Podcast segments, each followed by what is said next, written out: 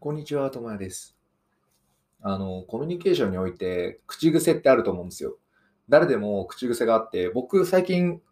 指摘されたのが、であるならばってよく使うよねって言われるんですよ。で、言われてみると使うんですよね。であればとか、であるならばって言うんですけど、なんかその言葉すごい面白いねって言われたんですよね。で、僕は普通に使っていて問題なかったんですけど、っていうように人って、まあ、口癖があるわけなんですよ。その口癖によって、そのどういう口癖かによって結構捉え方とかって変わると思うんですよね。で、今日話ししたいのは、この口癖使う人は本当信用したくないなっていうのがありまして、その言葉っていうのが、冗談じゃんって言葉なんですよ。よく、たまに言いません？冗談じゃんって、なんとなく言うやつみたいな。まあもちろんいいんですけど、そのその言葉自体に善悪はないですし、VS 構造はないんですけど、冗談じゃんって言われるのすごい最近嫌だなと思って、というのも、例えば、その相手が僕に対して冗談じゃんと言ったときに、僕が何か不快に思ってるとかっていう状況だったとするじゃないですか。で、ちょっとイラッとしたとか、なんかムッとした相手が、僕が雰囲気を出したら、相手が、いやいや、冗談だよ、みたいなことを言うのって、あれ、ただの後出しじゃんけんだと思うんですよ。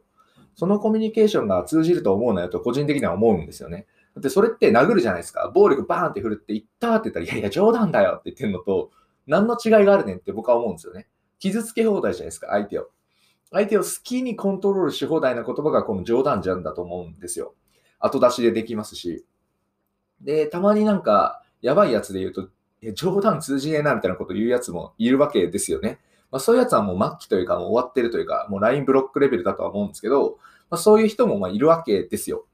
そういう人に関しては何がおかしいかっていうと、そもそも冗談っていうのは、その相手も喜んでくれるということ、相手と自分が面白がれるっていうのが、まあ、冗談になるわけであって、自分だけ面白いと思っても相手がつまんないと思ったら、それはもう冗談ではなく抽象でしかなかったりとか、ただの暴力でしかないわけですよ。バーンって叩くっていうのも、それ面白い冗談にはなるじゃないですか。なんですけど、それを強く殴って相手に痛いと思わせたら、それはもう暴力なわけなんですよ。何もかにもかかわらず、冗談通じねえなって、それは通じないんじゃなくて、あなたの頭が悪いだけで、あなたの知能が低くて、相手とのコミュニケーションを上手に取れてないから起こったその帰りなんですよって話なんですよね。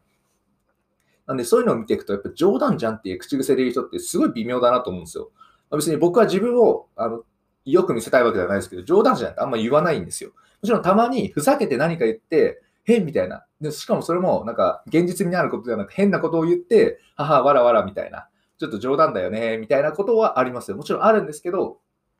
なんか普通の時にそういうことは言わないわけですよ。だって言ったら信用を失う可能性があるじゃないですか。それって本当な本当なの冗談なのって、常にその人のことを考えなきゃいけないわけです。その人が何か発言してきた時に、これこれって冗談本当みたいなことってだるいじゃないですか。普通に話してくれよというふうに考えたりもするので、この言葉が口癖でよくある人はすごい嫌だなというか、身近には置きたくないなっていうふうに思うんですよね。もちろん他にも似たような言葉はあるんですけど、冗談じゃんっていう言葉を最近何回か言われたので、なんかそれで敏感になってるというか、なんだよ冗談じゃんってみたいな。っていうのをちょっと話したいなと思ったので、まあ、今回ポッドキャストでも話をしてみようかなと思った次第です。いや、ほんと冗談じゃんは、どういうコミュニケーションしてきたらその言葉をあの有利に使うというか、便利な道具だと思って使ってんのかなみたいな、ちょっと問いただしたいレベルなんですけど、別に冗談は結構高度な技術というか、難しいものなので、手軽に使わない方がいいんじゃないかなとは思います。なので、まあ、若い人とか、まあ、何歳、まあ、あんま40代で冗談じゃんっていう人は聞いたこと、見たことないですけど、まあ、若い人が結構いると思うので、まあ、そういう人がいたら、まあ、僕はそっと離れるというか、積極的に距離を取って生きていくのがいいんじゃないかなと思います。お話は以上です。ありがとうございました。ではまた。